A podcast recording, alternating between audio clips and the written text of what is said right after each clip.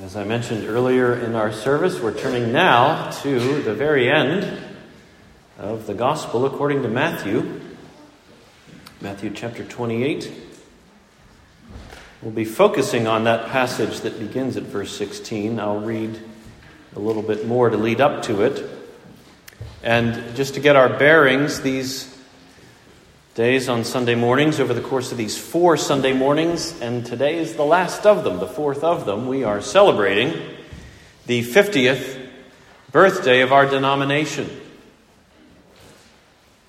It was in December of 1973 that the PCA, the Presbyterian Church in America, was formed. We're marking that milestone, and over these last few weeks, we've been marking it by making the most of that three part slogan that our denomination adopted pretty early on as a way of capturing the things that we're committed to as a denomination. A three part slogan faithful to the scriptures, true to the Reformed faith, and obedient to the Great Commission.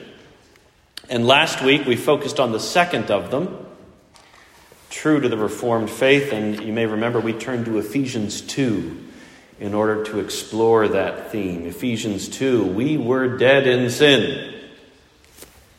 God made us alive. And God made us alive in order that we should walk in good works true to the Reformed faith. So that brings us to this week. That brings us to the third part of this three part slogan, which is obedient to the Great Commission. And so naturally, Matthew 28 is where we are turning. Take a look at verse 1, and I'll read a little bit to get us to the Great Commission at the end. Picking up now at verse 1. Now, after the Sabbath, toward the dawn of the first day of the week, Mary Magdalene and the other Mary went to see the tomb.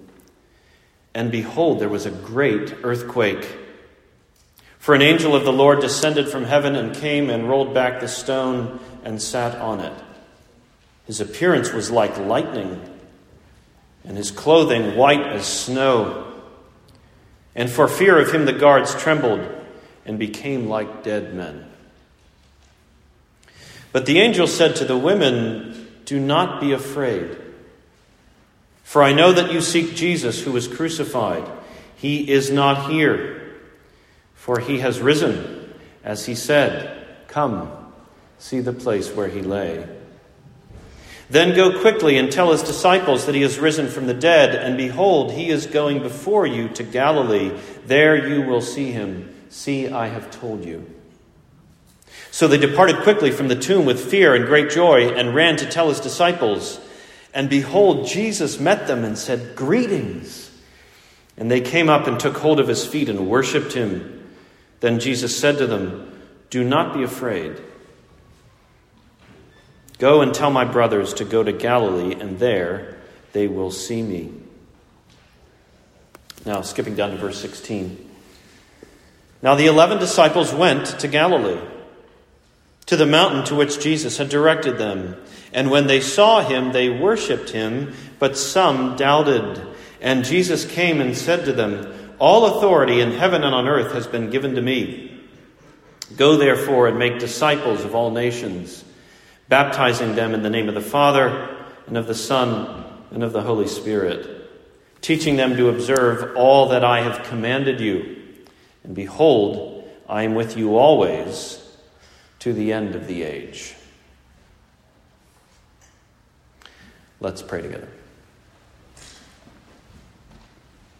Our Father, we thank you for your word.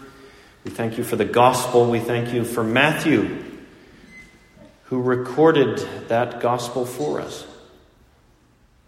We pray that you would open our eyes now to behold the wonders that you have for us here for we would see Christ and we would be refreshed again in our calling in Christ. And we pray in His name. Amen.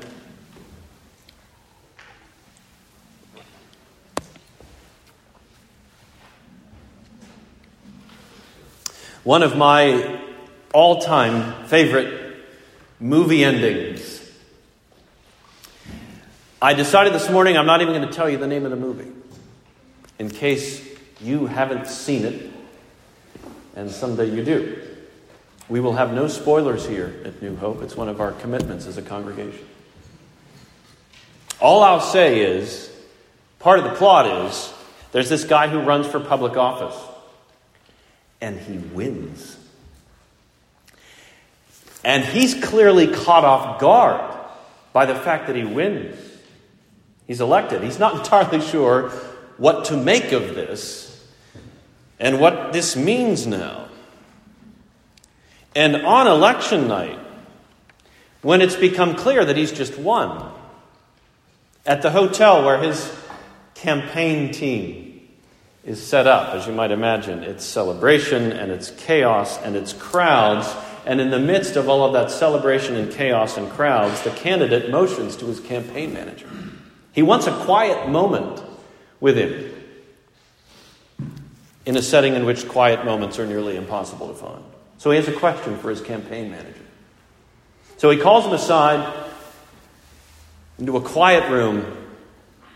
They close the door, and the candidate looks at his campaign manager and he says, What do we do now? And then he says it again, but the second time it's drowned out by the celebration and the chaos and the crowds that have now burst into the room so that it's not quiet anymore. He says it again. What do we do now?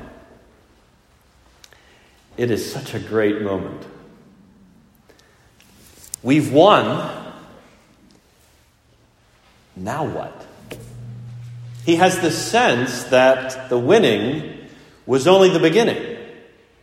And so now the question of the hour is what do we do now that we've won? The triumph was for something, right? It was always supposed to lead to something, wasn't it?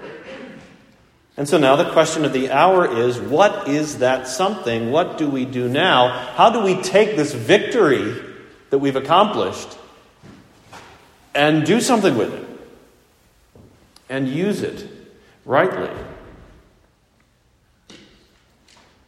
Well, on the third day after he died, Jesus of Nazareth was alive again. And I mean, he wasn't just alive again. He was alive again now with glorious resurrection life, which was unprecedented in the whole of human experience. He won. He triumphed. He prevailed. He prevailed over sin and misery and death and hell. And not only that, but he appeared to several of his disciples so that they knew. They were confused, but they knew that he had won. He'd triumphed, he'd prevailed. Well, at that point, for the disciples of Jesus of Nazareth, we can put it this way the question of the hour was what do we do now? The winning was only the beginning. The triumph was for something. It was always supposed to lead to something. And so now the question is what is that something? What do we do now? How do we take this victory and, and do something with it? Make proper use of it going forward? That's a great question. And a great question deserves a great commission. And sure enough, Jesus gives them one. Of course, it wasn't a question that Jesus was asking. Christ wasn't asking. Christ is the one who is answering any questions that they might have been entertaining.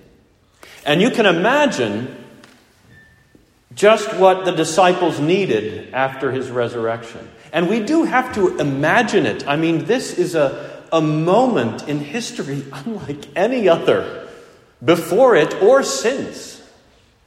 You can imagine what his disciples needed. One, we need a sense of grounding so that we can gain our footing in what is a tumultuous moment. Two, we need instructions so that we know what we're supposed to do going forward. And three, we need hope. so that we can pour ourselves into this cause knowing that his triumph will become ours and that this will not turn out to be a spectacular failure. And I'll mention those three again because those are basically our three points this morning. We need a sense of grounding, we need instructions, and we need hope. And all three of those are in here in, in this Great Commission passage, especially verses 18 through 20. So, our three points this morning the ground of the Great Commission, and then the substance of the Great Commission, what exactly He commissions them and us to do, and then finally the reassurance of the Great Commission, which gives them hope and gives us that same hope. The ground of it, the substance of it, and the reassurance of it. So, first of all, the ground of the Great Commission. Take a look again at verse 16, because this sets the stage. Remember, he had said, I want my disciples to go to this mountain in Galilee. Well, here it's happening. Verse 16 Now the eleven disciples went to Galilee, to the mountain to which Jesus had directed them. And when they saw him, they worshiped him. And then it says, But some doubted. That's a fascinating little detail, isn't it? Some doubted. The idea isn't that they didn't believe. Instead, it's that some of them must have struggled more than the others to feel settled about what must have been an exceedingly unsettling and challenging thing for them to wrap their minds around. He's alive. He's gloriously alive. No wonder that some struggled more than others to feel settled about it, to gain their footing. In any case, what follows then in verse 18 is the ground of the Great Commission. Verse 18 Jesus came and said to them, All authority in heaven and on earth has been given to me. Jesus is saying, I have now been given authority to reign over all things. The universe is, is under my feet, under my control. All authority in heaven and on earth has been given to me. Now, admittedly, it might seem like a strange thing for the Son of God to say something like, I have been given authority.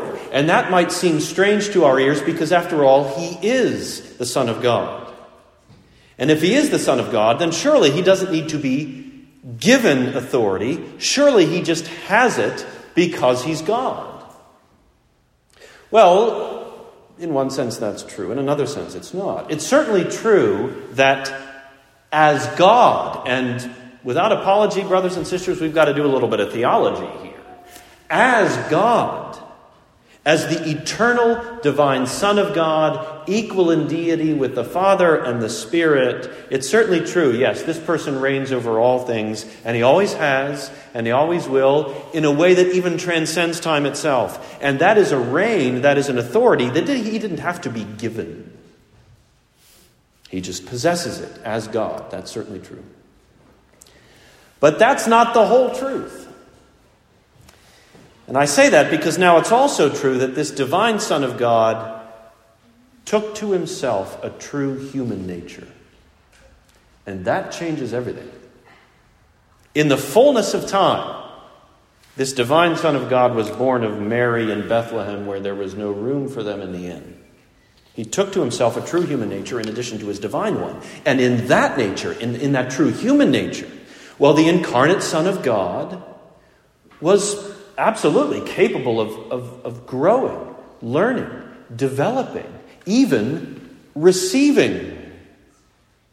Receiving things that he did not possess before, including, finally, the authority granted to him by the Father to reign over all things in order to realize all of God's purposes. It is the incarnate Son of God. As man, it is the man Christ Jesus, as Paul puts it in 1 Timothy who is granted that authority by his Father. And then, if we were to ask the question, well, when exactly was he granted it? When did that happen? Well, that's one of those questions that the Bible answers in, in a layered, unfolding way. In eternity past, I mean, before time itself, it was decreed that it should be so. And then when he was born in Bethlehem, he was born into this destiny. And then when he was baptized to inaugurate his public ministry, he was publicly signaled in this way. But we're really getting to the heart of the matter when we get to his resurrection from the dead.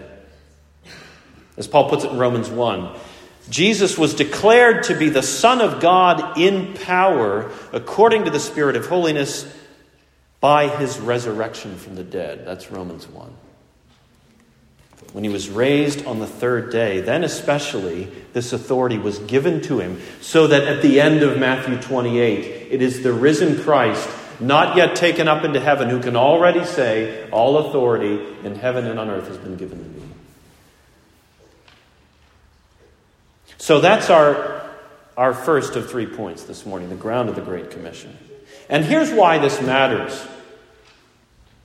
Here's why this matters for us as a congregation here in Fairfax and as a denomination, the whole of the PCA. What this ground means is that the marching orders that we're about to be given as a church in this passage, once we get past verse 18, these marching orders have been given to us by somebody who has the absolute right to give them. Sometimes it's the case that somebody gives instructions or they issue demands and they don't have the authority to do so.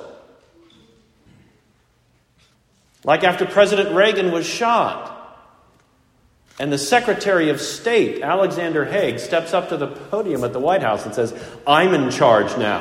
And everybody's thinking, uh, no, you're really not.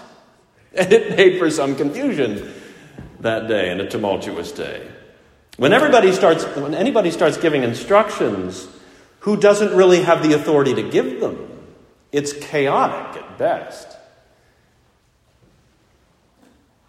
As the Church of Jesus Christ, we can be well assured that the mission He's given us is one that we're absolutely right to be committed to precisely because He gave it. And it is an expression of His comprehensive authority that He should give us these marching orders. And so we can be committed to this commission. And that means that we can be courageous in it because it comes from Him. And being courageous in it means pressing on in this commission, come what may. We can be courageous in it, and it also means that we need to be careful with it because it comes from Him who has all authority. Being careful with our mission as a church means that we don't have the standing, we don't have the right, we don't have the prerogative to add to it, to take away from it, to modify it to suit the preferences of the age. And, brothers and sisters, isn't that always the temptation that the church faces? To modify its sense of mission depending upon the prevailing winds and preferences of the world and the time. So that's why I say both courage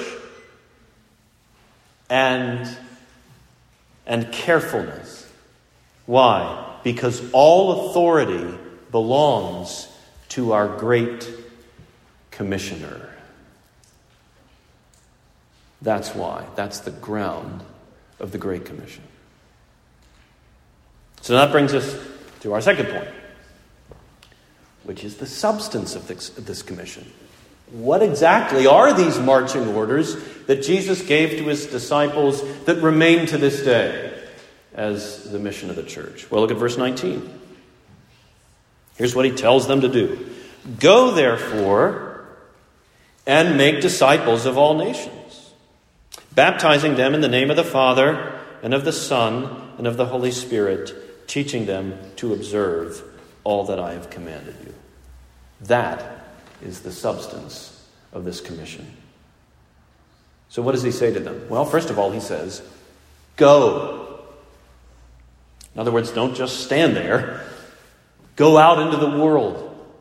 It's true, right now, I'm yours and you're mine, I'm your Lord, you're my servants, but this was never meant to be just for you. Go. It's true, you're my first followers, but you're certainly not going to be my last. Go. And then what does he say next? He says, Make disciples of all nations. In other words, go and preach the word and call, call people to follow me so that they become my disciples. And notice he says, call all people to follow me. This was never meant to be just for us Jews, he's saying to them. Make disciples of all nations. That's why we heard from Isaiah 11 earlier in our service. This was the plan all along. What does he say next? He says, Well, baptizing them in the name of the Father and of the Son and of the Holy Spirit. In other words, these people who are my disciples in the world, here's how I want them to be signified as my disciples. Baptize them. Baptize them into the one name of the one triune God. And then finally, what does he say? He says, teaching them to observe all that I have commanded you. In other words, these people who are my disciples in the world, I want them to be fully trained in the way of faith and life that I've handed to you. And what that means, and this is an important lesson for us, an important correction for us in our broader evangelical world. What that means is that the Great Commission is not just about communicating an initial message about how to be saved, it includes that. But it includes a whole lot more than that. It starts there, but it doesn't stop there. It keeps going. It keeps going to take in the whole counsel of God. Jesus says, Teach them to observe all that I have commanded you. That's the substance of this great commission. On the one hand, it's relatively simple. Jesus doesn't say a whole lot here, he doesn't have to. In a sense, the rest of the New Testament, the letters of the apostles, are going to unpack what this means, what this looks like in the life of the church. Here, the end of Matthew, it's relatively simple. On the other hand, it is rather comprehensive, especially that last part. Teach them to observe all that I've commanded you. So that this commission may be streamlined in its outline, but it is comprehensive, it is sweeping in its teaching content. That is the substance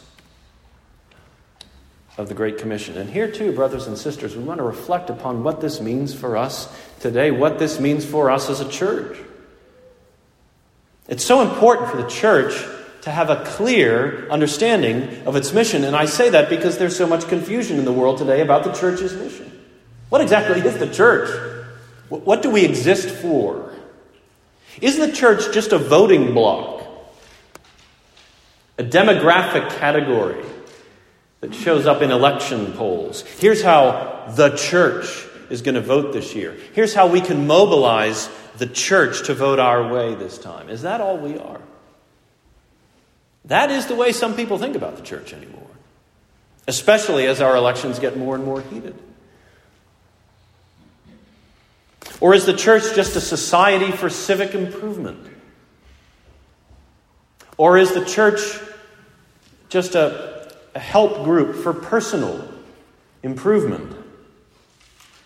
Or is the church just a mouthpiece that speaks truth to power and then protests when it disagrees? Is that all we are?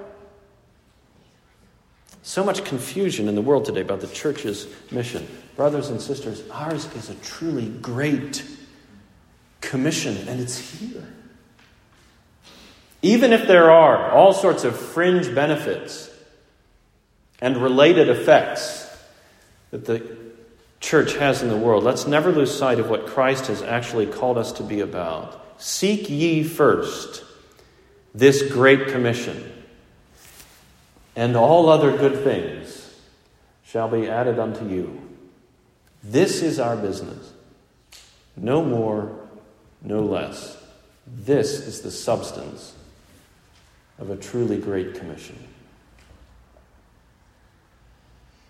And then that brings us to the third of our three points here, which is the reassurance that Jesus gives them and gives us after laying out these marching orders. So, our first point was the ground of the Great Commission. All authority in heaven and on earth has been given to me. Our second point was the substance of it. We've seen what the marching orders were and are. Now, our third point is the reassurance that he gives them.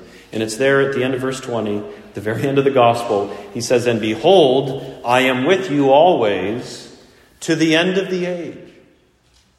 I am with you always to the end of the age. Christ is promising that he's going to be with his church. Now, of course, as soon as he's taken up into heaven, well, at that point, he's not going to be with his church physically anymore the way he has been. But he is with us, and I mean right now this morning. He is with us in that ours is an unbroken relationship to Him.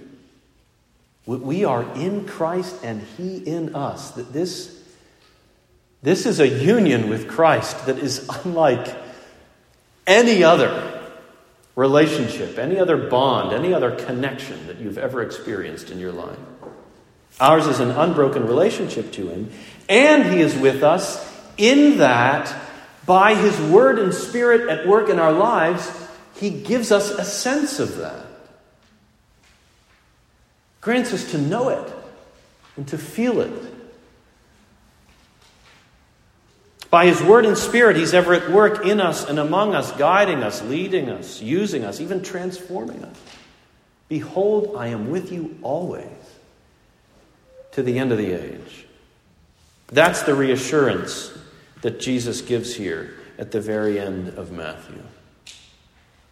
And let me say three things about this reassurance. One, it's down to earth. And I mean literally, it's down to earth where the church is located and going about its mission. Think about it. This is a man, this is a God man who just said, All authority in heaven and on earth has been given to me. And you know what it's like sometimes when people are given authority. You know how it goes sometimes, especially when they're given very impressive authority. You find yourself thinking, well, that's the last we're ever going to see of him. Maybe it's somebody who's been promoted on the job. Maybe it's somebody who wins election to public office. You find yourself thinking, well, that's, that's the last we're ever going to see of him. He's not going to want to have anything to do with us anymore. He's going to forget all about us, the little people. He's moved up. We have not. This is going to go to his head. This is goodbye. And it is not so with Jesus. The Son of God, who came all the way down from heaven to earth in order to save us, that same Son, even after he's been raised from the dead and taken up into heaven, and seated at the right hand of the majesty on high, even then, by his word and spirit, he's still going to stoop down and commune with us. Even then, seated at the Father's right hand with all authority, even then, he's going to stay with us. That's why I say this reassurance is down to earth. And then, second, we can say this about it as well this reassurance is just what the disciples needed. It's just what they needed. I mean, think about it. The commission that Jesus just gave to his disciples in verses 19 and 20, it's a lot. It's daunting. Go, make disciples, baptize them, teach them, teach them everything that's a high calling. That, that's, a, that's a profound responsibility. This is what you might call a gulp moment. And maybe you can think of a time in your own life when you were given a daunting assignment and you could almost feel the gulp in your chest. When it began to sink in what you'd been assigned to do. I was thinking it's a little like when you get a syllabus for a class that you've enrolled in and it's day one You get the syllabus at the beginning of the semester on day one, and at first glance, it might seem a little daunting, it might seem a lot daunting. The material that you're going to cover in this class, the assignments that you're going to have to complete, the tests that you're going to have to study for, might seem a little overwhelming. But then it's at that point, on day one, that the professor announces this is when I'll be holding office hours. It's the professor's way of saying, in his own professorial way, I'm with you. And I'm going to be. I'm going to be with you all semester. I know it's a lot, as the one who's taught this course before. But I'm with you, and I'm going to be until the semester's over, all the way to the end. You're going to be able to come to me, and I'm going to be there to help you all along the way. Well, after the commission that Jesus just gave to his disciples, you can imagine that might have been something of a gulp moment for them. Are we really up for this? Are we really up for this on our own? And that's exactly when Jesus effectively puts a hand on their collective shoulder and says, You won't be on your own. You'll never be on your own. I am with you. I will always be with you. This reassurance is just what they needed. And then a third point to make about this reassurance it's down to earth, it's just what they needed. And then here's a third it's got some history behind it. For the disciples themselves, at the end of Matthew, it's got some history behind it. Here's what I mean. I mean this is quite a promise that he's making here. I am with you, and I always will be, to the end of the age. That's quite a promise. Well, if there was even the slightest whiff of doubt in their minds that he would keep that promise, they would have been able to remind themselves of their own personal history with him. They would have been able to tell themselves, for three years, he has never once left us nor forsaken us. Three years of public ministry culminating in his crucifixion. Three years of ministry that at times pained him and wearied him, including three years of our own boneheaded bickering as his disciples. Three years of our own petty pride about who's the most important. Three years of our own cluelessness about his cause and kingdom. And never once did he leave us or forsake us along the way. Turns out, even when he died and he was gone from us for three days, it turns out even then he hadn't really left us. So for him to say now, I am with you always to the end of the age, the disciples could say, Of course he is. And of course he will be, because that's who he is. And that's who he's been all along. We've seen it. And so we can trust him now. This reassurance for the disciples had that history behind it, and it still does. This is the reassurance of the Great Commission. And, and, brothers and sisters, this one too, this third of our three points, is something that we ought to take to heart. Christ is with us as a church, as a denomination, for these 50 years, with our congregation here in Fairfax for these 34 years. He's with us. And that includes right now, this morning, in this worship service.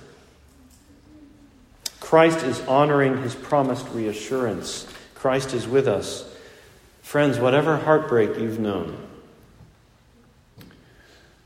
whatever abandonment you've experienced, whatever faithless leaving or forsaking you've been on the receiving end of in your relationships with others, it is not so with Jesus. He doesn't bail. He hasn't. He won't ever. He's with us.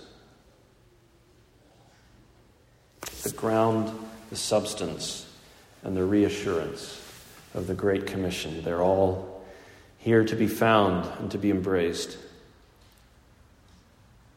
And here we are considering this on December the 17th. 2023. So we're about to go into a new calendar year. It'll be the 51st year of the PCA, it'll be the 34th year of New Hope. I suppose since both of those birthdays are now behind us in the rearview mirror, then we've already entered our 51st and 34th years as a denomination and as a congregation, respectively. When it comes to our denomination, we ought to be grateful for this. That Christ, by His grace, has enabled us, has enabled the PCA, with all of our faults and flaws and failings, to be obedient to this commission.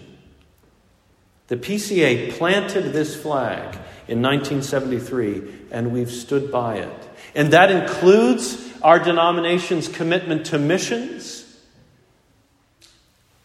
around the world and the planting of churches, new churches here in the U.S. But it's not just the proclamation of the gospel around the world and the planting of new churches here, it's also the ongoing life of every PCA congregation, Sunday after Sunday and the six days in between, just like our worship service right now. The Great Commission is happening right now in this room. We ought to be grateful that the PCA staked out this commitment. And I mean, build it into its slogan from the beginning that this was our commitment to be obedient to this commission. And that Christ, by his grace, has enabled us to hold fast to it. And then when it comes to our congregation, we can be grateful and we can be encouraged as we press on into a new year, our 34th year. Here at the end of the calendar year, as we always do, the officers of the congregation are preparing a budget for next year. And we're planning and pondering and praying as we go about the business of preparing that budget. And then, not too deep into January, as we always do, we'll get together as a congregation. And we'll talk together as a congregation about that budget, about our plans for ministry in the years to come, and we'll pray together as a church. Well, let's be reminded today. Matthew 28, verses 18 through 20, is why we do all of that. Not just to keep an organization going so that we see another birthday not just to get the numbers right on the budget spreadsheet, but to seek to be obedient to the greatest of commissions. And that lends a sense of, of, of meaning and nobility, even drama, gospel drama, to all that we're about as a congregation. We want to keep our eyes on that. So let's be renewed as a church. And let's pray for the Lord's strength and guidance and encouragement as a church. Let's pray right now. Our Lord Jesus Christ, we bow before you. And we acknowledge you as the King and head of the church. We thank you that we stand on very solid ground, the ground of the truth of your comprehensive authority. We look up with the eyes of faith and we see you seated at the Father's right hand, all things under your feet, ordering all things for the sake of the church. We do thank you for these marching orders that you've given us. We ask that you would help us to keep our eyes fixed on them, not to be distracted from them not to add to them or take away from them or to modify them. Help us to be courageous and careful with this commission. And we thank you for this staggering promise, and you've always kept it and you always will, that you are with us. so may we be reassured and hopeful as those first disciples were, as your disciples have been ever since throughout the ages. We pray these things for your glory among us. Amen.